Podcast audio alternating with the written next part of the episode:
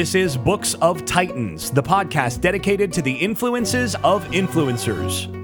The books that have helped shape prominent inventors, business leaders, athletes, intellectuals, scientists, and others.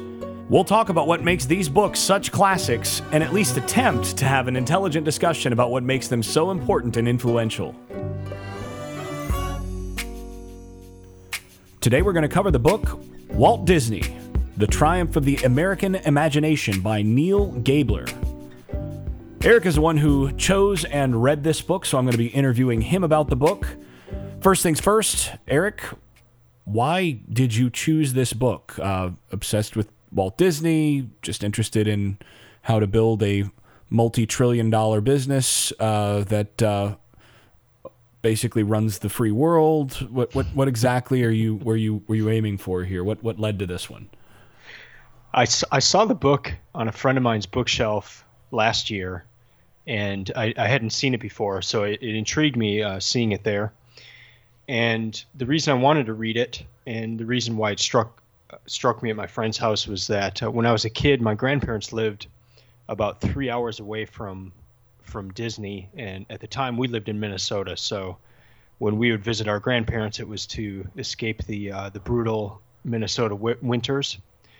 And uh, so we'd visit my grandparents and then work in a trip to Disney. So we Disney we would go there, Disney World, Disney Um, World, the one in yep. Orlando. Yep. Yeah. And then well, and actually, the one in Disney, Florida now, it's got its own zip code and it's, it's like its own city. Not technically Yeah. Orlando anymore, I don't believe. Well, and they call they call the the the uh, L.A. one or the California one Disneyland, Yep. and then the the Florida one Disney World, and then of course we'd go to Epcot and uh, some of the other parks. But uh, those trips, uh, when I was a kid, they had they, I see a lot of impacts in my life now of, uh, especially Epcot and just um, all, all the different countries and, and future things. I think I actually even mentioned it in a previous podcast where I remember the the first ride you go into in Epcot is the uh, the circular dome thing, and that thing is all about what was going to happen in the future, and we pretty much have all those things that were in that ride, and so um, just a fun just had really good memories from there as a kid and wanted to learn about the man behind all of it. I'd never never studied anything about him or, or um, uh, other than just kind of the basics. So this is this is a big book. It's uh, it was 633 pages, and so it goes quite into depth of, of about his life. So that was the the reason behind wanting to to read it. Yeah, and this one was actually recommended, as I recall, by Marc Andreessen anyway. Uh, so that, that that's where it comes in in the Books of Titans rubric, uh, as it were. So, uh, so so yeah, tell us a little bit about Andreessen, uh, if you can remember anything. Um, I don't recall that it was in podcast episode 163 of the Tim Ferriss podcast, and I, I don't uh, recall the particular reason why he he suggested that. Um, but the book was written by Neil Ga- Gabler, as you mentioned, and he's uh, he's hard to find. I mean, he's he's not on any social platforms, and so basically the only thing we have of him is uh, his Wikipedia page, and then he he wrote an article in the Atlantic titled "The Shame of Middle Class Americans," where he described the debt and financial difficulties of many middle and upper class Americans, and I, I guess he went on to describe his own uh, financial insecurity as well. And um, so th- that's pretty much all all we have. He he has written some some uh, some other books. Uh, a couple I want to highlight. One, Hollywoodism. Jews, movies, and the American Dream. That was written in 1998, and then he just last year wrote one about Barbara Streisand. Huh. Actually, actually thinking about getting my my wife that one. Uh, I think she'd she'd enjoy that.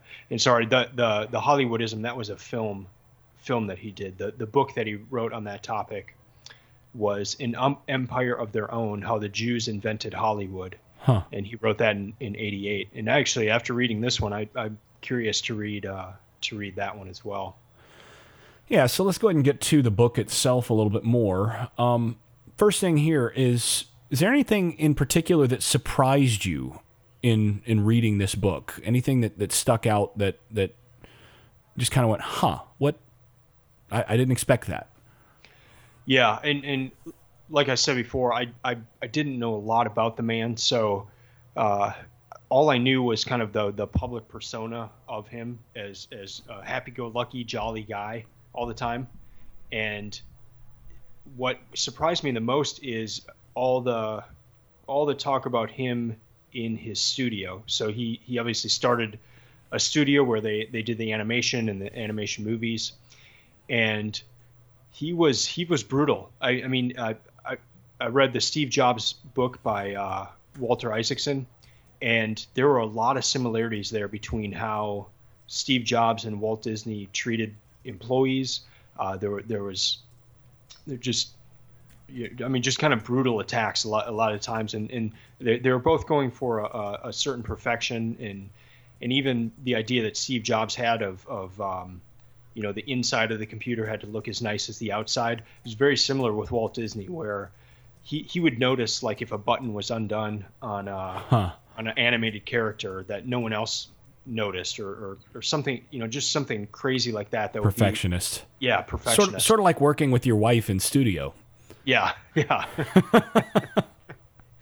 But um so th- that I don't know. I, I just hadn't thought about what you know what would he have been like to work with, and and uh, from from most of the accounts, it was not a pleasant experience to uh, to work with him, and yet the the result was kind of like Steve Jobs. You know, it was amazing products, amazing uh, films, and and uh, inventions that uh, that Disney Disney did through that process. Yeah. So what what would you say aside from his overall attention to detail and obsessiveness in that regard? What would you say are the things that, that really differentiated Walt Disney and made him made him successful after reading this book? What what are the what was what was his secret sauce? Well, one was his imagination. Uh, the the first full full length feature that they did of an animated movie was was Snow White, and he would he would come into the studio, and he would act out the entire movie of how he wanted it to be, and he would do that multiple times, and, and it would take him three hours to do it because he would he would act out every single character, and he would do the facial expressions like the animators would actually get the ideas for facial expressions for for the different characters from Walt doing doing this uh, this play by play of of the movie, and that that made me think of Mozart, who who used Mozart would have a full symphony in his head before he ever wrote it down, and Disney would Disney would have the entire movie in his head and be able to act it out, and and and then that's what people would go by so that that really stuck out to me as a as a magic sauce. I mean, it's somebody, a true visionary. Yeah, to to have that ability to have that much information in your head and, and recall it and then perform it over and over and over um, without missing a beat is is unbelievable. Um, so that was that was one big thing. I would say the other big thing is his partner in crime and his partner in crime is his brother Roy. And Walt, uh, somebody in the in the book stated it this way: Roy's great desire in life was to stay out of debt. Walt's great uh, great purpose in life was to to stay in debt debt. So um, they, they were they were a good match because as you as you said, Disney Walt was the visionary but but uh, Roy was the the businessman, the the guy who got the finances in order. There was one case. Uh, I mean, Walt was just portrayed as as a a horrific, a horror horrible businessman, to the point where at the beginning of his career he would not even read contracts. And the, these were some of the meetings that he did he did without without Roy, and so Roy would just be flabbergasted, but but Walt, Walt would sign a contract with these major uh, major labels and not even read the contract, and, and he he he royally got screwed in a lot of these these contracts, and it took took him a while to to get out of those. uh, and, and eventually they did. But um, yeah, if, if Walt if Walt Disney didn't have Roy working with him on the business side of things, they, we we wouldn't know Disney as as he is today. There there may have been a few movies, uh, but they would have run out of of money pretty quickly. Um, but on the other side, you can't just have a Roy Disney either, who's who's good at at, at managing the books. And in that respect, it, it made me think a lot about um, other partnerships that we've seen, where, where you know Steve Jobs and uh, and Woz. Uh, you've got oh, well, and also later on, Steve Jobs and the current CEO, the the person who succeeded him as CEO, um, Tim Tim Cook. Yeah, Tim Cook. Jeez. Yeah. Uh, I was actually talking recently with someone who worked with Tim Cook for a number of years, and he was telling me a lot of stuff about Cook and what makes Cook so impressive. And, and it's exactly that kind of contrast with somebody like Jobs that makes that would have made Cook so instrumental in Apple's success in Jobs' second stint because he he could handle all of these other aspects of the company that the I mean he was COO operationals you know uh, chief operational officer or chief operations officer and handled all that stuff that you know the visionary leader didn't always want to consider you know mm-hmm. supply chain all that stuff you've got to have that and i'm reminded um, there was one of the books that we covered earlier that we covered last year uh, that discusses the importance of finding uh, of uh, of artists finding their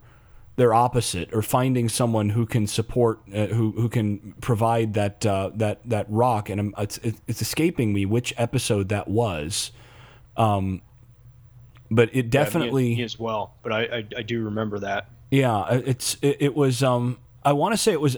It might have been Bird by Bird or uh, one of the. Uh, the show, it might have been show your work as well. It, it, could have been either one of those, but it also could have been any of the other ones that we recorded. But it seems like it might have been more likely to be one of those than, than some of the others that we that we discussed. I don't I don't know if it, if you have any inclination of which uh, which one it was. Yeah, I, I don't recall, but I I, just remember. The ah, you know what? It was probably the Artist's Way. Yeah, it might have been that, might have been that one yeah. um, because like Gates. I wish I'd remembered uh, that, but was it was it oh, Paul O'Neill who Gates had? Or, yeah, yeah. Um, so you've got these visionaries, but there's always Paul Allen. I think you mean Paul Allen. Yeah. Yeah, Paul yeah, Allen. Yeah. yeah.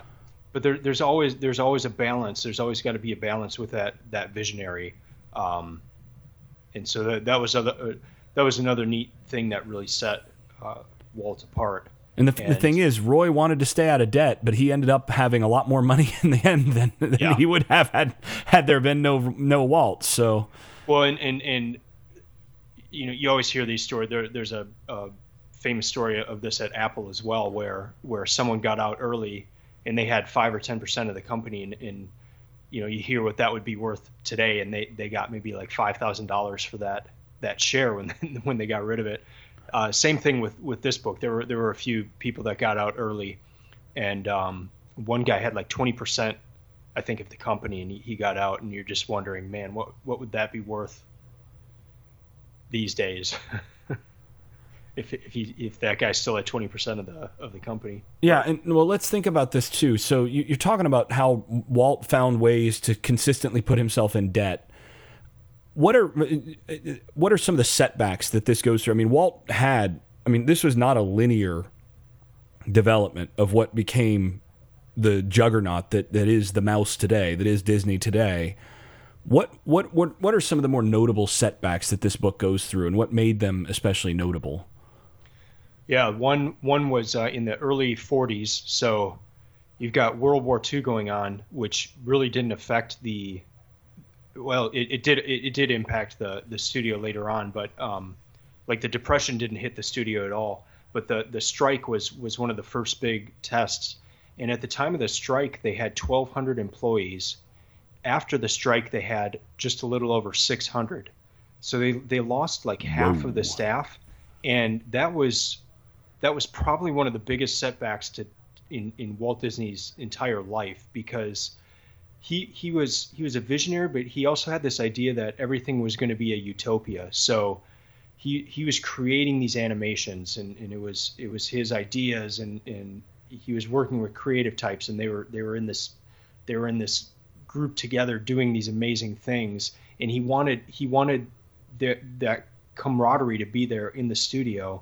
And when that when people started getting upset and threatened to strike, and then end up did striking, that just that destroyed Walt's idea of the studio as kind of being his safe place.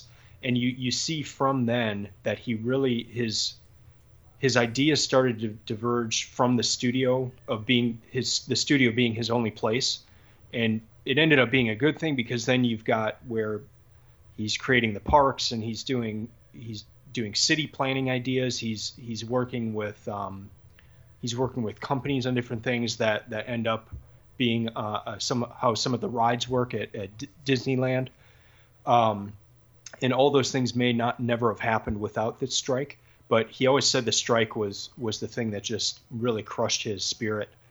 And then the second big thing is, and this is so tragic, but he, him and Roy, once they uh, got somewhat successful, which even when they were successful, they they just kept putting almost all the money back into the to the company. But uh, they finally had some money and they bought their parents a house close to them and it was a house they, they they picked the house in particular because it had a, a, heating system that was central to the to the house that I guess was unique at that at that time. This would have been in the the 40s, at, sometime in the 40s. That heating system malfunctioned when his parents were in the house, and uh, carbon monoxide was was released. His father passed out, but his mother actually died from it. Oh my gosh! So I didn't know about that. Here's you know, he a house that he purchased for them, and his mom ends up dying in that house. Um, that that was that was kind of the, that was the other huge thing that just just destroyed him in, inside. Wow. So, I imagine that that had a lot of impact on on him for the future. What what came immediately after? How did he recover from that? Or I mean, obviously you don't really ever completely recover from that, but Walt Walt was an interesting guy. I mean, he um he never went. To, he only went to one funeral that the book talks about, and yeah, the book actually doesn't go into a whole lot of how he dealt with his mother's death. Um, the the closest thing is is seeing that he didn't really go to anyone else's funeral, um, and and even when uh, so he he he was a chain smoker and, and ended up dying of, of lung cancer. But even when they found the the the lung cancer and they knew he they told me had six months to two years, him and everyone in his in his family, they just kind of denied it. Like death death to him it, it wasn't real. Um, and and it, yeah, there there was just this. It was like he was going to imagine himself out of out of that situation, and so the book actually doesn't talk a lot about how he dealt with his mother's death, just because I think I think he avoided it. Hmm. Interesting. So, I mean, in, in, other areas of life, was, was was his strategy in terms of of handling some of those setbacks? Was his strategy just avoidance and, and sort of power positive thinking them away, or how how did how did he handle these kinds of setbacks? I mean, obviously you mentioned the thing with sort of changing his approach about the studio being his his sanctuary, but but beyond that, what what else? Well, he used it. He used it as his story. So he had. Uh, you remember the Steve Martin book? Yeah, yeah. Where his childhood, he he said it was just horrible with his father. It, it reminded me a lot of of Walt's childhood, and and he he would always talk about how horrible his father was to him and how he had to overcome that. So whenever there was a setback in in Walt's life, he would talk about how he was overcoming or how he had overcome that to become the person that he was then. But as you see it written in the book, there's a lot of uh, there's a lot of leeway in those stories. There's a, there's a lot of imagination in it, in it, I guess, to where some people don't think the way he described things was was really as bad as as how he said they were. Um, but either way, he would he would he would turn it into a story of how he, the little guy, overcame these these setbacks to become who he was. And he, he, he just continually did that throughout his, his whole life. Interesting. But it, it was also part of his public persona. He he wanted to be the everyman, um, while also being kind of a tycoon. I mean, he he yeah, that's always the that's always the fascinating thing. Like, oh, I'm just your average, you know, your average everyday millionaire. Yeah. Or in today, you know, you get your I'm just, you know, one of the people. I'm just one of you guys. I just, you know, multi-billionaire. That's just like everybody else. But there there was one scene in the book where th- this is after he knows that he has cancer and he didn't he didn't tell anybody. He his, immediate family knew and that that was pretty much it. Um it, he went to the studio and just like was beaming, like acting like everything was okay. I mean, people knew that he had been in the hospital, but they didn't know that they didn't know it was as bad as as it was. And there was one guy who saw him, and uh, Walt did not think anyone was was watching, but that this one guy could see him from a distance or something. And when Walt real when Walt thought, okay, no one's here, he said the guy just kind of withered down and crouched down and it looked like he had aged 20 years in in that 5 second interval that's fascinating so that that really tells like it, it that public persona what it, was all about the public persona but when when he finally let his guard down when he didn't think anyone was, one was looking the guy said he looked like he had just aged 20 years huh so again the showmanship of of disney really front and center there. Mm-hmm. Um, one of the things that's always stuck out to me, that's always been interesting to me, is is how Disney so, so successfully mined old fairy tales and old stories and then gave them a modern twist and then applied those and used those as foundational stuff for you know what Disney became known for. I mean things like The Little Mermaid eventually uh, would obviously after Disney Disney's death, but that kind of that kind of film, uh, mining these these old myths, Beauty and the Beast, you know, these sorts of things. Is there any discussion of, of that in the book and, and how he came to to do some of those things and came to came to, to view that um, those old fairy tales as uh, as a good um, source of of creativity for himself and, and a good uh, a good way to use what was in the public domain for his own his own uh, his own stuff. Yeah, the uh, Gabler talks a little bit about it, and and it's kind of like Disney just had a, a, a sixth sense into the the myths that move mankind. I, I guess it's the best way that I can and put womankind. it. And womankind. And womankind. uh, but but like it, to the point where he could even predict where things were going. And so they the book talked about the Three Little Pigs story being something that helped America get out of the Great Depression. As odd as that sounds to us now, but there's the song "Who's Afraid of the Big Bad Wolf?" The Big Bad Wolf, and and like that that song become a became a, a an immediate cultural phenomenon. People were singing it. Um, and so it was like that movie it, told that the story stuck in my head when I go to bed tonight. that that movie told the story of of America in a way at that point in time, and and was like a a catalyst of getting them out of that mindset in in some strange reason. So Gabler would talk about that as as Walt almost having a, an intuition of combining these these old stories, these uh, these fairy tales and and matching them with the mood of the country. Uh, so that that was one really cool thing. An, uh, another thing is like where he would get inspiration.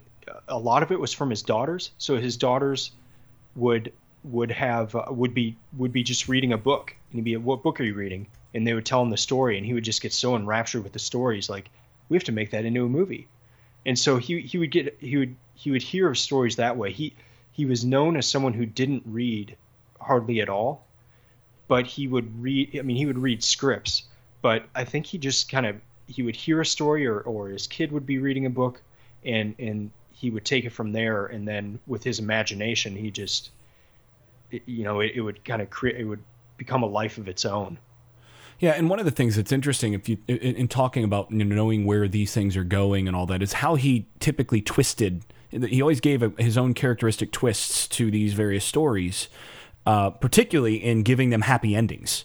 I mean, if you mm. read the the original yeah. fairy fairy tales that he's pulling these things from, you know, they they don't end well, right? Yeah. Little Red Riding Hood does not end well. I mean, it's just well, not. Yeah. Uh, Hunchback you know, of Notre Dame. Hunchback uh, of Notre he Dame. He didn't does, do that. But. Does not end well, right? the Little Mermaid movie. dies yeah. at the end of it because you're you're you know as a child you're being taught like you don't go against what your father, you know, who knows better says, right? You you learn not to do those things. But Disney consistently um, found ways to tweak to just alter these stories and give them a real positive twist, which is something that's always fascinating to me. Except for Bambi, and he get he, he got that's ridiculed yeah, for Bambi. A- Bambi, and Bambi was during World War II, so it was bad timing, and he hurt. I, he may have that may have shifted his how he how he proceeded with movies going forward because he was so land lambasted for Bambi getting killed. Land blasted. lamb, lamb blasted, right? Yeah, um, yeah, yeah, yeah. Um, that's interesting. So, do you think that after uh, after that, uh, after getting so destroyed for that, he he he altered his approach there? Yeah, and then but then just that was his his nature, I think, too, of just every everything ends well. Always on always on the always on the bright side of things. There's another another song we don't we don't talk about death you know yeah that, that kind of that kind of idea so what about his what about his relationship with his wife? Is there anything in there? Uh, uh, he was, as I recall, married to uh, to Lillian, who was an ink- inker, right? She was uh, she was an artist for uh, that that actually worked with him on a lot of stuff. Mm-hmm. Uh, any discussion of his family life beyond his parents and, and all that? That that anything interesting come from that in this book? Yeah, Lillian, his wife, was not impressed with him. well, that's welcome to welcome to marriage, buddy. Yeah, yeah. Um, yeah, they kind they kind of had a uh, okay. They they traveled a lot together, and whenever they stayed in a hotel, they would book a room with double beds. So that says a lot. Um, Just the says, other story it, that, says they, it says they were they were, you know, early 20th century. You know. Yeah, yeah, I guess so. the The other story that Gabler hits on is is um, one of Walt's. Walt would just get so attached to his dogs, and one of his dogs died, and he wanted to get an autopsy on the dog because he was absolutely convinced that Lillian had poisoned the dog because she didn't like the dog. so I, I think that gives a little insight. Did they get the autopsy done? I they, I, they didn't say. It, it didn't say in the book, but um, but he had wanted to get an autopsy done. Well, now I want to know if she, you know, actually did. But yeah. Um, and then uh, uh, just a few other things about about their marriage. They they had three miscarriages, and and those were were really devastating for them. Um, and like you know Walt was just over the top on everything. So like Lillian would be pregnant and he would buy a new house because they had to have a bigger house for a kid, and then they'd have the room all ready and everything, and then and then she would have, have a miscarriage. Um, so th- they ended up having two daughters, one daughter of natural birth and then one adopted. Uh, and they never talked about adoption. Like it, like that was just their child. Like except except the the daughter that was adopted, some kids were teasing her or something one day, and so she she asked uh, her mom if she was, and her mom just said, "Yeah, you're adopted," and, and it was like it was so brief that it wasn't really the right way to, to say it, I guess, but they, they, talked about that. But um, but yeah, overall, uh, the their their marriage kind of seemed to be. I mean, they stayed together. They they Walt had one wife, and as far as anyone knows, he never had an affair or anything. But he he, at the end of every day, would he had a confidant at, at his office who was a woman, and she would he, he always had a lot of pain, so she would do like some massage type type stuff on him, and then he would he would have a drink uh, with her. She would make him a drink. He would have a drink with her every night, and so this is like from five to six thirty every day. This this woman was like his his confidant. He told her everything, and he didn't really tell his wife much. Uh, so after he would have this this end of the day drink and, and massage with this lady, he would go he would go home and have dinner with with his family. And I mean, I, I, I, they, I, as far as I know, they all knew about it. Like, um, and there was nothing sexual about it, but it, it was just just a massage was, and a drink. Yeah. yeah. I mean, it was just odd. Like, um, so, he, yeah, that that woman was almost like his wife. In the it, it, it, it is what you hear these days called a work wife, right? A work spouse. Yeah. So it's just always a weird concept to me. It's just you know I'm not not real comfortable with that that concept uh, as you know. But anyway, um, yeah. you do see that a lot. So that's that's an interesting thing to look at how his um how his particular familial ties worked, and that again you wouldn't expect that he would have such a I don't want to say uh, unloving, but you know, uh, uh this is, this guy is a consummate romantic. Yeah. Right. And you can have a perfectly loving marriage and, and, and completely satisfying home life without a whole lot of romance. But, you know, this guy, you know, he is, he defines in many senses uh, uh, this artistic romantic. And it sounds like his, his family life was anything but. Mm-hmm. So that's that's a fascinating thing. Now, what, what how was his wife? Does it talk about her her take on on the money stuff in terms of his uh, tendencies toward being a bit wild in that regard? Uh, there, there's one comment when when he tells her that he's got the idea to build a park, and and she just kind of she she just thinks it's the dumbest thing ever, and so yeah, she's not she's not thrilled about that. I mean, and you're you're looking at multiple millions of of of debt at, to at that point, and yeah, they I mean they just always kind of were in a state of debt to fund new things, and and and Walt was just never satisfied with with what he was doing. There there, there always had to be that next thing, and, and those next things would would cost a lot of money. Um, and, and ultimately the vision the vision paid for it many times over but um, but yeah I, I it, it, yeah, it was just so weird. I mean, you, you've got Walt Disney, one of the most, the biggest cultural icons of of of that century, and and his wife is just not not uh, impressed at all. so. Yeah. Well, so um, one one other thing I want to I want to really dig into a little bit here is again getting back to this idea of, of financial limitations and his financial uh, his financial practices you know, there were a lot of times where he was steeply in debt, where, you know, he did put hundreds of millions of dollars into a park project that it wasn't sure it was going to work.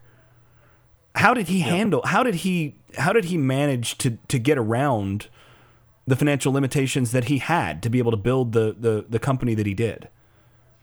Well, I'll share three different uh, d- different stories from from the book. First, uh, television actually paid for most of the park, uh, the first part, Disneyland, in a, in a really interesting way. Uh, uh, Disney did a contract with ABC, and at that point, ABC was just kind of the new kid on the block. And that show now Disney took, owns ABC. Yeah, I mean that show just took off, and it it made ABC who they are. But then the the deal was that the money that they made from that. Which show was this? Um, was it the Mouseketeers? that was part of it. That was the daytime programming, and then there was it was basically like a commercial about Disneyland. So they would huh. they would have different uh, animations and stuff, but then Walt Walt would be describing what was going to be happening at Disneyland. Um, so it was kind of like an extended commercial for for Disneyland, but but people didn't really view it that way. And they said TV was is people knew Walt Disney's name, but then when TV came along, they knew his face. So he became as recognizable as as Mickey Mouse um, for the for the Disney franchise at, at that point. So TV paid a lot of the way for for uh, Disneyland, the creation of the the first park in California. Uh, the two other stories of of just financial prowess, and I I don't know how much Roy was involved in this, how much of this was was Walt's idea. There was a point in time where they were getting ready to film for the movie Treasure Island, and this was this was going to be a live action film as opposed to to animation. And at that time, there was uh, a quota of of a sorts in in the United Kingdom where only a certain percentage of the movies shown in the theaters could be from other countries. Like the majority have of them had to have been produced in the United Kingdom. At that time, Disney also had a lot of money in the in the UK that they that it was prohibitive to get it out and get it back into the United States. I, I believe because of, of tax. Reasons. Yeah, it's it's it has to do with with uh, offshore offshore money then being brought back into the into the states. Yeah. So the way they solved that was by filming everything of Treasure Island in the UK. So they used the money that was sitting in the UK to pay for it, and then they got around the quota because it was a movie produced in the UK, even though the whole company was owned and, and run out of out of California. So that was one just brilliant. Yeah, move. everybody does that stuff now. Yeah, but well, but but you also hear about a lot of companies that just have money sitting overseas doing nothing and, it, and there's it, either waiting for a change in the law where the taxes become lower. Yeah, we just or, had that in the U.S. where yeah, a lot of yeah. those things, a lot of companies are bringing back a lot of money right now because that tax just fell just fell a good bit. Yeah, yeah, but but you you you more often hear about companies that just leave the money there as opposed to trying to do something creative with it like that. So that that was one thing. The second thing was um, and I, I think this again uh, uh, issue issue of taxation, but um, uh, it was getting towards the end of Walt's life, and he was thinking about the best way to to to give his money to his his daughters, and the estate tax would have been to where he, he wouldn't have been able to give them as much money. So he he and, and, and it ended up not going through, but it was it was just another one of the uh, neat ideas where Walt was going to have one of his daughters write his biography and then his daughter would have gotten all the proceeds from that biography. So it was a way for him to to invest in a project now that would have paid dividends to his daughter later hmm. on. Um, so again, I, I don't know how much of that was Walt's. Uh, I, mean, I mean, based on everything else we know of him, he not didn't really care about the financial side of things. Um, it wasn't his consideration, um, or how much of that was Roy's ideas. But uh, just some some brilliant ways to get around some some financial limitations, uh, either from taxes or or or uh, laws in terms of, of, how many movies could be produced in a given country. Yeah, it's interesting. Again, f- applying his creativity to, in this case, to places where or- ordinarily you wouldn't imagine, given his uh, other financial uh, uh, uh, problems or mm-hmm you know difficulties, um, you would uh, you, you wouldn't imagine that he would he would find ways to to do that sort of thing. But again, his creativity seems to be the thing that set him apart as much as anything. Mm-hmm. Um, all right, so as we move forward, um, actually, let's take a take a moment. Do you have any favorite quotes or favorite words from this book? Uh, we, we we typically uh, typically do that uh, and this would be, I think, a good a good section in the uh, in the discussion to to bring out a few of these. Yeah, I'll, I'll highlight two. One is a quote from from Roy. Our product is practically eternal. Yeah, I mean, he's not wrong. Yeah. Great storytelling stands the test of time. Yeah. And if you tap into that sort of thing, it really it really can work. Yeah. So, any others? Yeah, the last one was was uh, one of the last two pages of the book, and this was a quote by the author. Uh, he changed the world. He he had changed the world. And very simple, but um, I don't know. After reading through 630 30 pages and, and seeing all that he had done, all the ideas, and not just not just animation, not just movies. Um, he towards the end of his life was big into city planning and and was reading all. Actually, the only books they ever talk about him reading were, were books on city planning. Uh, he founded uh, California Institute of the Arts, something I, I had no idea about. Um, just all the and, and all the inventions they did to make animation. I mean, their animation films were head and shoulders above everyone else at that time uh, because they they were they were inventing so many new ways of, of doing the the um, the animation, and a lot a lot of those ideas were were Walt's Walt's ideas, uh, and and for that for that to to be kind of the last thing he he had changed the world. It was uh, I, I would have to say it's true. Yeah, I mean, there, there's no questioning that he's one of the most influential figures of the 20th century. I mean, I think if you had to name 10 figures that were more influential than Walt Disney in the 20th century, I think you'd you'd have you'd be hard pressed to do so. I mean, obviously there are some really negative figures on that list. I mean, Adolf Hitler is one of the most influential figures of the 20th century due to due to what he did. Mm-hmm. But I mean, Disney's Disney's probably on that list. And, yeah, and cult, terms, I mean culturally. In terms of his lasting contribution to society and culture, I, I don't think there's any question about that. Mm-hmm. So let's go ahead and wrap this with the final question here. Who who then so as you're reading this, who who does Walt Disney most remind you of? So, you know, you've just spent 600 pages learning about this guy. And are there any any similarities or or any characteristics that remind you of of anyone else? Uh, who who who is more of a modern Walt Disney, or who who does he remind you of? He reminded me a lot of, of Da Vinci, and I, I've got mm. the Da Vinci book on my list this year, and so I may take that statement back. But from what I what I what I've read about Da Vinci in in in terms of of his interests, um, the way he approached things. Uh, I mean, even the animators would study. Uh, Walt Walt would have the animators study uh, carcasses and to, to, to learn how the muscles worked and learned how that and, and Da Vinci was very well known for doing that where, where you know it was you're not supposed to do that at the time but he would he would get in and, and cut open the bodies to to see how the the body worked so that he could paint it better. Um, da Vinci was an inventor. He had had interest in all sorts of things, um, and and that that was Walt in in many ways. I mean, he it, it wasn't just animation. It, it, was it was all sorts of all sorts of things, all sorts of inventions, and so he, him and then uh, Steve Steve Jobs a, a lot in, in yeah. kind of the. I think there's a lot of Steve Jobs and what little I know of, of Walt Disney. Yeah. Yeah, the the obsessive eye for for detail. Um, and also his ability. I mean, I think both guys had the ability to sort of distort reality around them. Mm-hmm. That they that their vision would just they they were just able to offload their vision onto everybody else around them, and everybody believe him.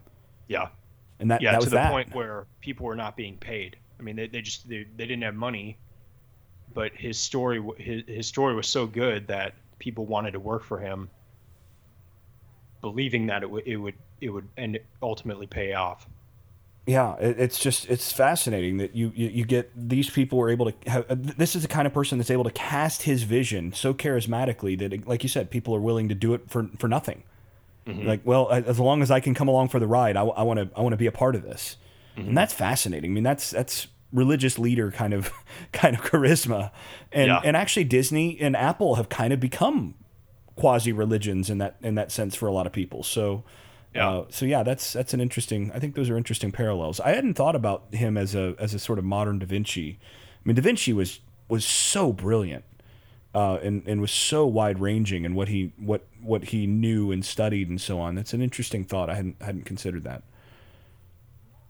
Well, um, any additional thoughts or uh, or points of discussion that we didn't get to in this that you think need to be uh, need to be addressed uh, after after the reading of this book?